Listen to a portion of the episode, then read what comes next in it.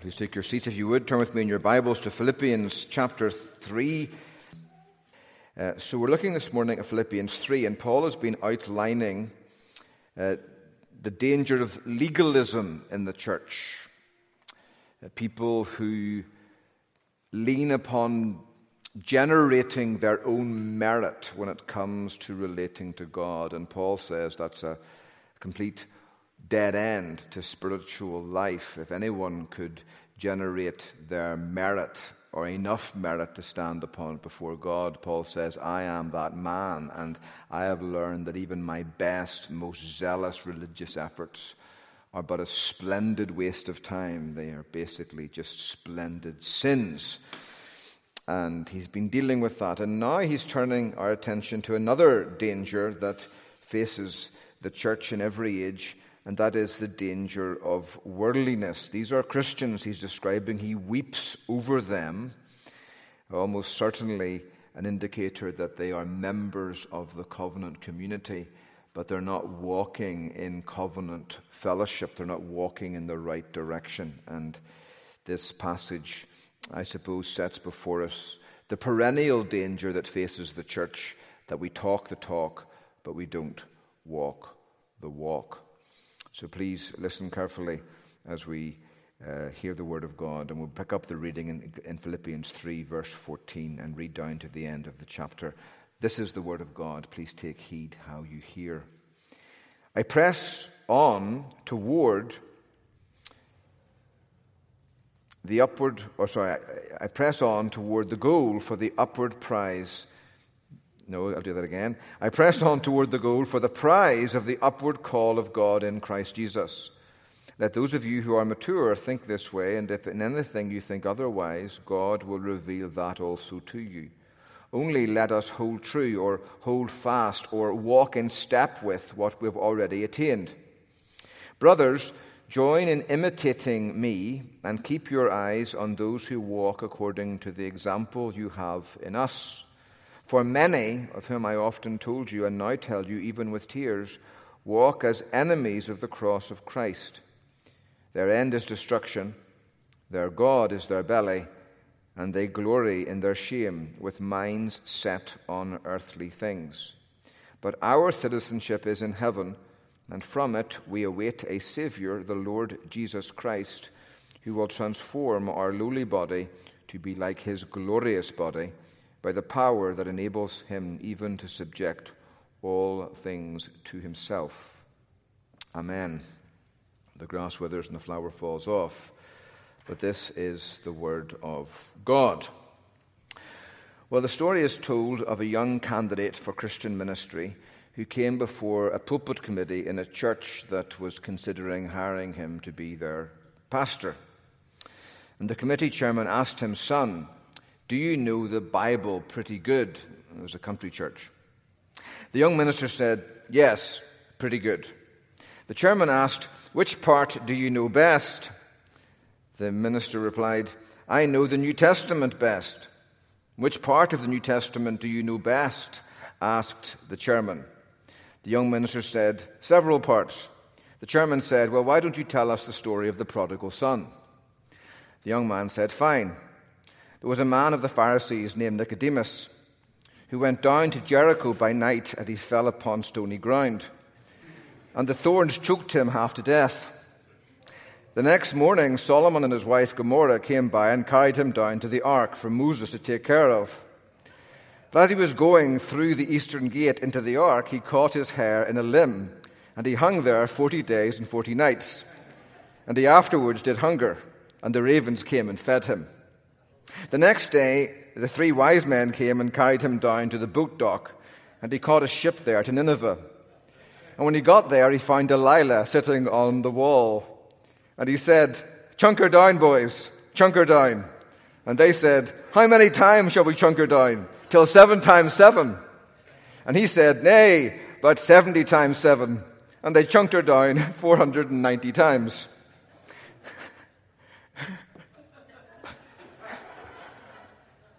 And she burst asunder in their midst. and they picked up 12 baskets of the leftovers.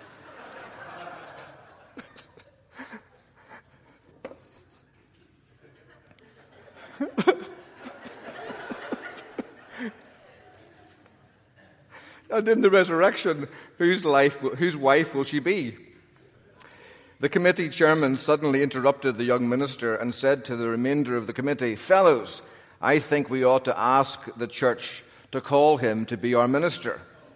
He's awfully young, but he sure does know the Bible very well. And so I tell that story. This poor young man, of course, his head is full of Bible stories, but it's entirely empty of any meaning of the Bible's teaching, right? His story contains many parts of the Bible. He just doesn't make sense of any of them.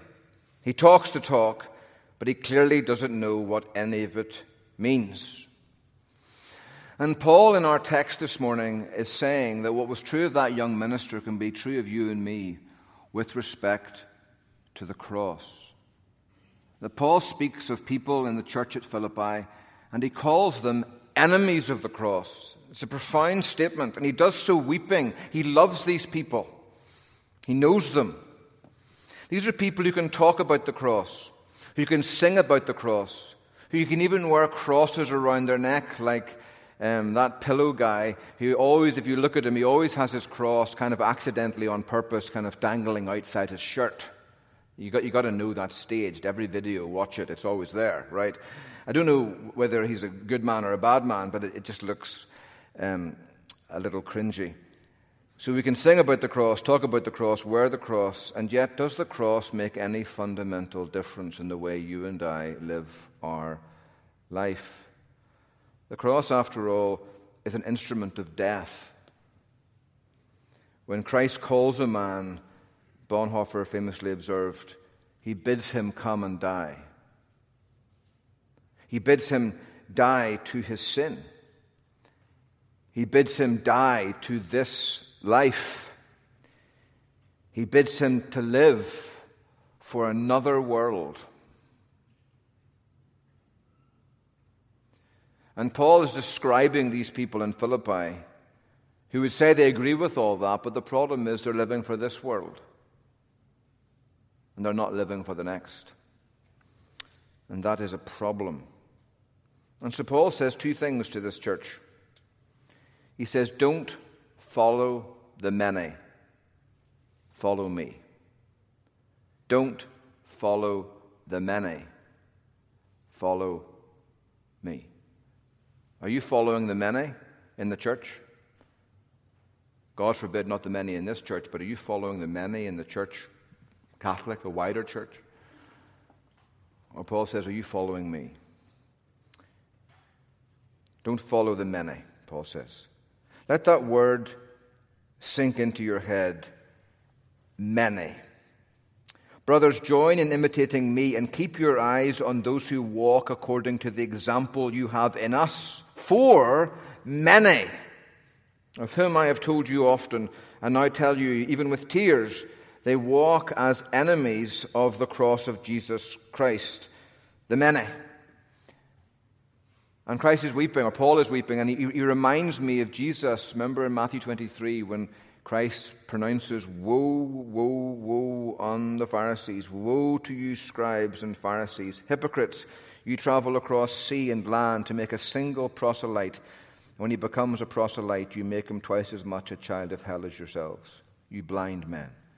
Woe to you, scribes and Pharisees, hypocrites! You tithe mint and dill and cumin and have neglected the weightier aspects of the law justice and mercy and faithfulness. These you ought to have done without neglecting others. You blind guides, straining out a gnat and swallowing a camel.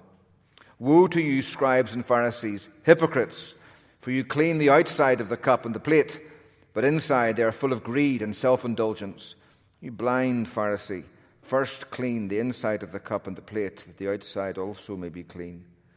Woe to you, scribes and Pharisees, hypocrites, for you are like whitewashed tombs, and outwardly appear beautiful, but within are full of dead people's bones and all uncleanness. Then he describes, remember how the Pharisees had this perennial problem that's been true in the church ever since, right? Where they decorate the graves of God's former prophets, but they dig the graves of God's current prophets. The Pharisees loved Isaiah and Jeremiah and Amos and all the Old Testament prophets, but they wanted to kill God's own son. And even in the church today, you'll find people lauding Calvin and Spurgeon and Bavinck and all these great theologians, but often they're sharpening the knife, their, their knives for the night of the long knives as they uh, dispatch with their current pastor. And as Christ warns the Pharisees, he sheds tears. He says, Oh, Jerusalem, Jerusalem, the city that kills the prophets and stones those who are sent to it, how often would I have gathered your children together as a hen gathers her brood under her wings, and you were not willing? And one of the Gospels, remember, describes Jesus weeping outside Jerusalem. Warm, salty tears running down his cheeks as he looked at these people um, abandoning their own Savior and committing themselves towards their own destruction. And Don Carson, speaking about, about um, Paul here, says, For our part, he says, we must not become people who denounce but who never weep. There's too much of that in our pulpits today men denouncing but not weeping. I've known ministers, well known ministers, uh, famous ministers, you'd know their name, but I'll not mention them this morning. But one in particular I can think of, and I, I listened to him preach 30 years ago at a conference in England, and it really moved my soul. But now his ministry is, is known much more by what he denounces. He's always denouncing other ministries, other theological errors, and those, that's an important part of a minister's role. But something of the sweetness of Christ has slowly leached out of his ministry, and it concerns me. Paul, Paul uh, Carson says, We must not become people who denounce but who never weep. Neither may we become people who weep but never denounce. There's a, there's a ditch on both sides. Too much is at stake, both ways, he says. For many of whom I have told you, and now tell you even with tears, walk as enemies of the cross of Christ. Many. And that's not just true in the world, of course, but it's true in the church. In the, in the seven churches of the book of Revelation, Jesus condemns five of them. Uh, not completely condemns them, you remember, but he condemns five of them, and five of those seven churches are in real present danger of being de-churched, having the lampstand removed from them. Only two churches of the seven are worthy of indiscriminate praise and are worthy of us to follow without fear of being led astray. And Jesus said as much in Matthew 7. Uh, you remember, turn there with me, Matthew 7 13.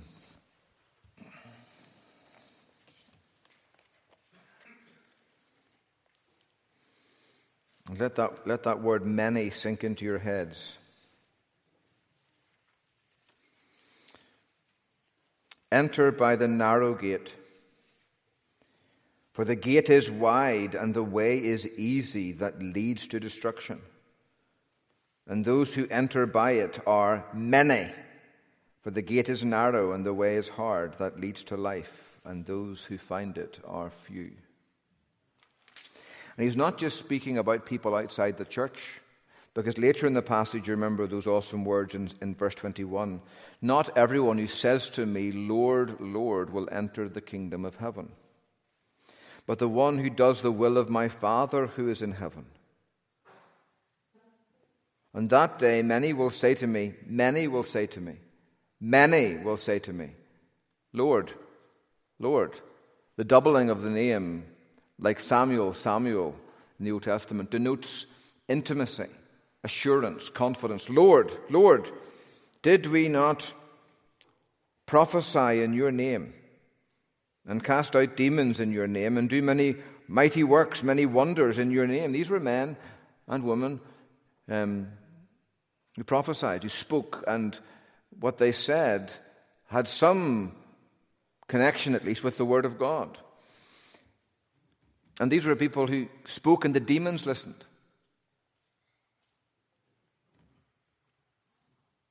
That's pretty impressive. Imagine someone coming into this meeting house and they started to convulse and blaspheme Jesus and speak in another voice, and we look at them and they seem to be demon possessed. And let's say I stood up and rebuked them. What is thy name? come out. And they come out and they're restored. You'd think, wow, that's impressive.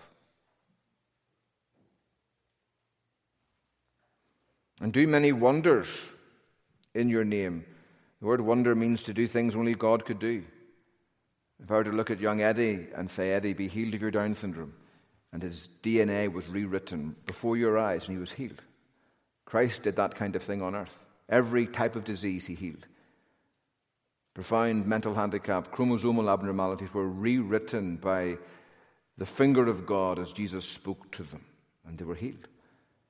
And if I did that, you'd think, wow, that's pretty impressive. And you'd think, whatever else we can say about Pastor Stuart, he must be saved. Because no one could do these things unless God is with him. And there's no indication in Matthew 7 that these people didn't do, Christ doesn't say you didn't do false work. It was like Benny Hinn, you know, he, it was all a plant. Was, they weren't really people being healed. And, and it's not, we, we look at, we read that verse and we think of charlatans like Benny Hinn, right, and others like that. Kenneth Copeland, whose eyes are going ka-ching, they're spinning like the, the, the, the peaches in a slot machine, right, when they're preaching. It's all about the money, and everybody knows that, right? But in the Greek, you remember in Matthew 7, the most important words come first. In your name did we not prophesy. And in your name did we not cast out demons. And in your name did we not do many wonders. The New King James, I think, gets it that way around, and it's the way it is in the original Greek. And it carries the idea it wasn't just these people were doing amazing things, it's why they thought they were doing them. They really, these people really thought they were legitimate, so legitimate that on the last day when Christ separates them from the sheep into the goats, they argue with Christ. Lord, there must be some mistake. And Jesus says that's not just going to happen to a few people, it's going to happen to many people. Is it going to happen to you? Is it going to happen to me? It's one thing to say, Lord, Lord, with your lips. It's quite another to live, Lord, Lord, in your life. Not everyone who says, Lord, Lord, will enter, but he who does the will of my Father in heaven. Don't follow the many. Now, Paul goes through, he gives you kind of, you know, what are some of the signs you might see in these people's lives? If you go back to Philippians 3 a second.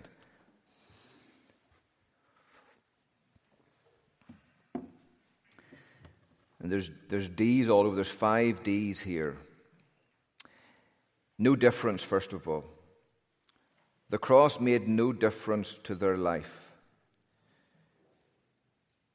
The way they were living, the way they were walking, was diametrically opposed to the cross. Jesus says, whoever, whoever desires to follow me must take up his cross, deny himself, take up his cross, and follow me. Whoever. That instrument of death that calls us to die to self and die to sin and die to this world and to live for another world. Has the cross made a difference to your life? Has the cross a sum and substance? Not just a piece of jewelry you wear around your neck, but is it the cross? When I survey the wondrous cross on which the Prince of Glory died.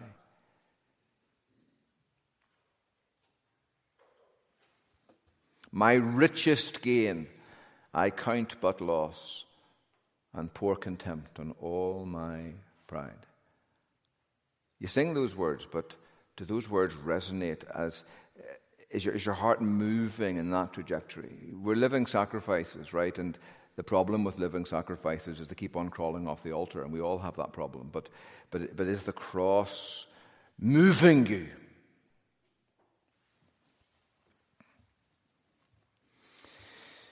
The cross made no difference. Difference is the first one. The second D is driven. They were driven by what felt good to the body. Paul says their God is their belly. It wasn't just that they ate too much at church fellowship dinners. It's, he's speaking here of a much bigger issue that they knew no master above their own bodily desires for pleasure and satisfaction. We all enjoy pleasure. No one loves pain. And the Bible isn't suggesting that we should, but do your desires master you? Do they control you?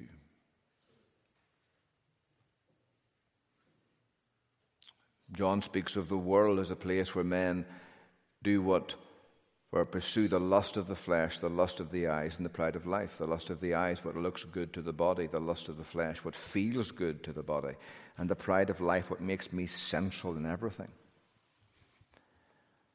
Has the power of lust been broken? Or is it still your master? The cross made no difference. They were driven by what felt good to the body. They were drawn down to the world. Paul says it's their mindset. They set their minds on earthly things. That's a danger for us all. Jesus speaks, you remember, in the parable of the sower, of the busyness of this life, the deceitfulness of riches, and the desires for other things. And that can happen to me. It can happen to all of us. We can focus down here on, on stuff down here, the lies that money whispers in our ears, just the busyness of life, just running from pillar to post. We've, we've all been there. I've had to examine my own heart recently. That this, this, this very weekend, my brother was preaching, Jeff Gleason was preaching on the Christian and the family. It was a wonderful address on family worship and discipleship of children, and, and it, it, really convicted me that in the busyness of life, ch- taking children to lacrosse games and soccer games and running hither, thither, and yon, and the rounds of homework and so forth and so on, it's so easy for me as a minister to allow family worship to fall off the table far too often. And to get caught up in the rat race of preparing my children to live and do well in corporate America, but not preparing my children to live and do well for heaven. And if that can happen to me, I dare say it can happen to some of you as well. Are your sights set down here on earth? Are your roots, are the tent pegs of your soul set in cement? Or are you living in the constant realization that soon you will strike the tent and, and move on to your real home? One of my great heroes, Edward Donnelly, died yesterday, I heard, and he's one of the greatest preachers I've ever heard. And he's had tw- ill health for the last 20 years, but he, he's just, a, I've never heard someone preach Christ with such glory. It was wonderful. But he's in heaven now. And one day it'll be me, and one day it'll be you. We'll be called. God will say, strike the tent. And it won't matter if we put our, well, it will matter, but it won't, it won't matter in, in, in the eternal side of things that our tent pegs are set in cement. But we can get too comfortable down here. And sometimes God has to bring trial and difficulty and pain to break up the, the cement around our tent pegs and to remind us that we are bound for another world. We're bound for eternity. So, no difference. The cross made no difference in their life. They were driven by what felt good to the body desire for sex and food and pleasure and, and those things. And they were drawn down to this world. Their mindset was nature is the whole show. This life is where it's at. Delight. Where's your delight? They glory in their shame. The word glory means to find something weighty attractive, beautiful, substantial, right? What they boasted in. Now, they're easy targets. They are those in the church who would own the queer lifestyle, the LGBTQ and Q crowd. Uh, and they own that and boast about it as if they were gay Christians, right? And they should be ashamed of it. Um, but they're easy targets. And if you're here this morning and you struggle with same sex attraction, I want you to know there are no clean sins. My sins are dirtier than anybody else in this church is because my office aggravates them. Let not many of you become teachers, for you will receive a stricter judgment. And you're welcome here if you're LGBTQ and Q. You are welcome here. The gospel that saved me can save you too. It can save me from my sins and it can save you from your sins. So I'm not just pillaring that crowd, but they're easy targets, right? But the, the, the issue is uh, what are you boasting? What, what grabs your attention so you go, oh, this is glorious? This is where life's at. It doesn't get any better than this. Maybe you're a young person, you're a young lad, and for your, your mind, it's it's a video game, playing a video game with your friends online. And there's, there's nothing essentially wrong with playing video games with your friends online, but if that's, the, that's what lights your candle, don't forget you are made for another world. Or maybe you're a young lady and what lights your candle is people looking at you and thinking, oh, she's so beautiful. And, and you think, oh, that's, that's, that's it. That doesn't get any better than that. But if, if human beings looking at you think, oh, she's lovely and that feels good, what would it must be like when you descend up, ascend into heaven and become like Christ and the angels look at you and think, oh, isn't she lovely? As she's become clothed in Jesus Christ's glory. What are you boasting in this morning? What makes life worth living for you? Is it Christ and knowing Christ? Or have the desires for other things distracted you? And then lastly, their destination. They're bound, Paul says, for destruction. Their end is destruction. Don't, don't judge the road by how, how it feels along the way. You were at a water park and there was the best, funnest ride in the water park, and people are lining up for it and they're shooting down the tube and they're going, wee, and going down, it just looks so wonderful. But then as you're, as you're standing in line, you notice that the halfway down the tube, the, the tube is fractured and there's a jagged edge and the water's pouring out and one after another, people are going woof, and they're not saying we anymore as they, as they fall several hundred feet down and land in a crumpled heap of bodies and blood and brokenness on the rocks below. below. You wouldn't judge that slide by how it felt on the way down. You would judge that slide by where it takes you in the end, wouldn't you? And so don't judge this world. Don't judge the many, right? in the world and even in the church are, are going down the wrong way. Don't judge them by how, how their life looks now. Judge them by how their life looks in eternity. Let that word sink into your head, young man, young lady. Eternity. You're bound for eternity. Don't follow the many, Paul says. Follow me. Follow me. There's one man going in the right direction, the Apostle Paul. Follow me, Paul says, as I follow Christ, and follow those who are following me. And the, the Greek word carries the idea of it's, it's a joint task. Simimetai the word we get mimic from, but it's a, it's, a, it's a mimicking together. It's something you do in community, a new community. We need the church. It's we together as the church follow the apostles as they follow Christ. It's not a solo sport. That's why it's so important that you're in the church, in the fellowship of the church, with brothers and sisters with the same nature, struggling with the same sins, and going to the same eternal destination. It's a new community Paul's calling us to a heavenly community. And I love this church. I thank God for this church because there's, there are heavenly people here. But some of you, and maybe it's me this morning, I don't know, but some of you, you're look, completely bored out of your tree. You're looking at your feet as I'm talking to you about your souls and about eternity. Is that the way not to follow the many, but to follow the, the me, Paul says? This is something that commands your attention this morning. We need the church come together as the new community, setting that example. Men, fathers in the home, are you setting the example of men on their way to eternity? We're marching to Zion. Beautiful, beautiful Zion, the beautiful city of God. We need to remember that.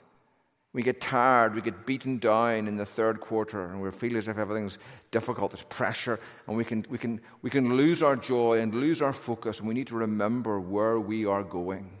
A new community, bound for a new homeland. Paul says, But our citizenship is in heaven. In heaven. A new heaven and a new earth in which righteousness dwells. That's where our citizenship's in. Our citizenship isn't stamped down here We don't belong to this world. We don't belong to America. We don't belong to our neighborhoods.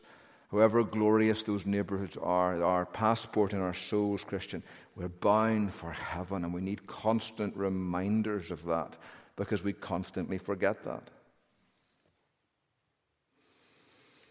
A new community, a new homeland, and a new hope. A new hope. Our citizenship is in heaven, and from it we await a Savior, the Lord Jesus Christ, who will transform our lowly body to be like his glorious body. A new hope, a Savior is coming. Jesus is coming. Think about that. Remember that. A new, Christ is coming. The heavens will be torn open. There'll be a vast rent in space and time. And through that rent will come innumerable angels and archangels, the seraphim and the cherubim, myriads of thousands and thousands upon ten thousands of these angelic beings, one of whom could wipe out 180,000 of the entire Syrian army, and they will swoop into this world and gather the elect from the four corners of the world. Will they gather you, young people, old people? Will they draw you out into this world? And in the midst of them will come Christ seated on a great white throne of judgment, and it will come down and land on the earth with, with tremendous force, and the earth will shake, and the trumpet of God will sound, and the dead in Christ will rise. And in a moment, those of us who are in Christ will be changed.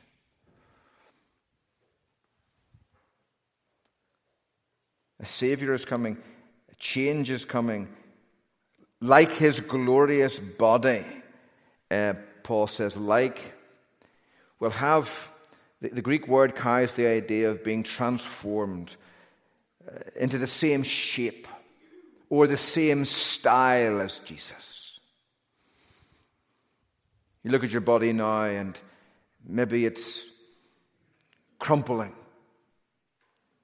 under the weight of old age and you can't move as fast as you could do, and you've got tremors and difficulty, and it's hard to walk, and you're unstable, and you hardly even remember what it was like to be young and to run. I can barely remember what it was like to be young and run. I, I, get, to, I get to about 60% of the pace that I used to be able to run at when I was 18. And I know I'm going at 60% of the pace. And when I try to change gear to go faster, there's just nothing there. It's like that scene in Star Wars when Han Solo goes, Watch this, and goes, Rumph, and pulls the light speed lever, and just goes, Rumph, and nothing happens. And Princess Leia's going, What happened? nothing happened. And Han Solo's going, Chewie, what's going on? And it's all a mess. That's like me. I'm running, I'm doing 60%. I know it's 60%. I try to change gear, and there's just nothing there. It's just really depressing. And maybe you're thinking, you can still run. I can barely even walk, right? And when Jesus comes, all of that will fall away from you. In a moment, all of the degradation of our chromosomes that leads to old age will be wiped off. Like when you take a, someone was saying recently they had surgery on their eyes, had the cataracts removed, one of our our ladies, and she was telling me, it's like, I just can't get tired of seeing things because my vision had got so cloudy, I didn't realize it was that bad. And suddenly I can see the world with clarity, and the colors are just popping out, and I, I, I don't get, I, it's amazing. And likewise, when Christ comes back, it'll be like, tear, tearing off the, a, a, dirty old screen on an iPad, a screen protector, and you'll take it off and it'll be clear and clean and bright and better than anything you've ever seen before. And people on earth will look at you and they'll be strongly tempted to worship you because you will look just like Jesus. You'll have the same style. You'll be the same size and shape. You'll glow with His glory and the angels will hide their eyes when you walk by, resplendent in these insignia of divinity. Now, he will only be God, but we will share his nature, Peter says, which I could never say if it weren't in the Bible. It's an amazing thing to say. And we will be like him.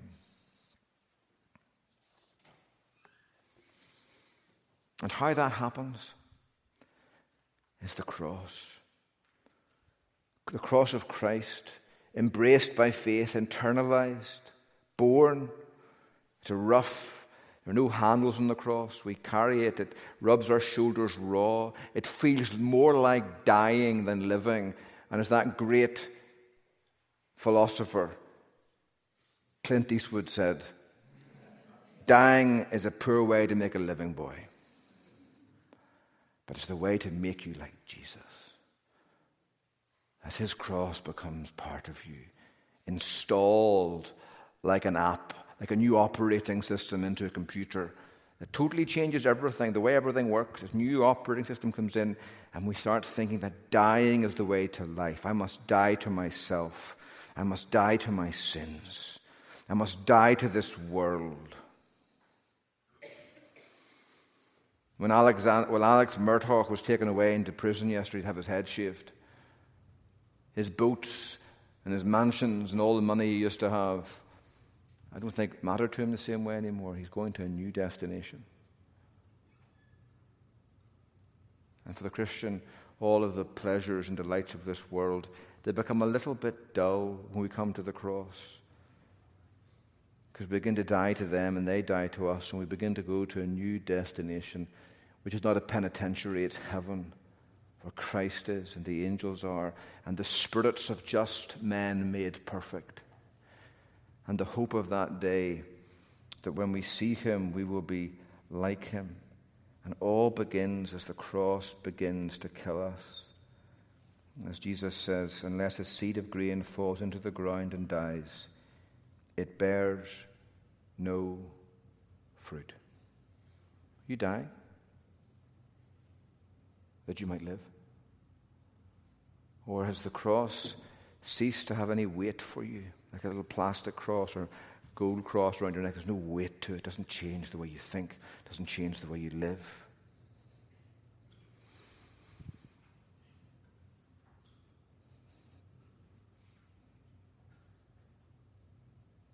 Do you mean to go to heaven? Don't follow the many. Follow me, Paul says. At the end of the conference yesterday, Jeff took me out to Burger Haus, H A U S. It's a great gourmet burger place down in Augusta. We had a burger and some fries. It was really good. Diet starts tomorrow, but but I didn't know I didn't know how to get there, right? So he he um, he led me the way, and he also gave me the GPS coordinates. So I followed him, but I also had the GPS on my computer just in case I lost sight of him. But when driving through Augusta, every other car is going somewhere else. He's going to Burger Haus for my dinner, and I want to be there with him, so I'm following him. If you were arrested now, young people or older people, if you were arrested and you were charged with following the Apostle Paul, Alex Murdaugh was arrested and charged for murdering his son and his wife. And the great question was will there be enough evidence to convict him? If you were charged with following Paul to heaven, and all of your thoughts and all of your words and all of your deeds were brought to the fore as evidence. Would there be enough evidence to convict you? Would the prosecuting attorney be able to say, well, look, every morning he's up, or most mornings, he's reading his Bible. She's in the Word. She's reading the words of the Apostle Paul. She's struggling. She's fighting. There's sins in her life, yes, but she's, she's, she's, she's following it. She's reading it. She's internalizing it. She's pushing down the thoughts of this world. She enjoys this world, but as a, the way I might enjoy the airport tomorrow. But if I, start, if I started building a house in the airport and living there, my wife might wonder, and the conference might wonder, where are you going? I enjoy the airport, but not that much, right? and we should enjoy this world. There's lots of delights here, but not so much that it forgets us this world is a departure lounge and eternity is our home. Don't follow the many. Follow me, Paul says, as I follow Christ. Let's pray. Oh Lord Jesus, come, we pray. Wake us all up. I needed to hear this message this morning, I suspect. My brothers and sisters did too, and I pray, Lord, that you would waken us up and shake off the shakable things of this world and remind us we're bound for eternity. In Christ's name. Amen.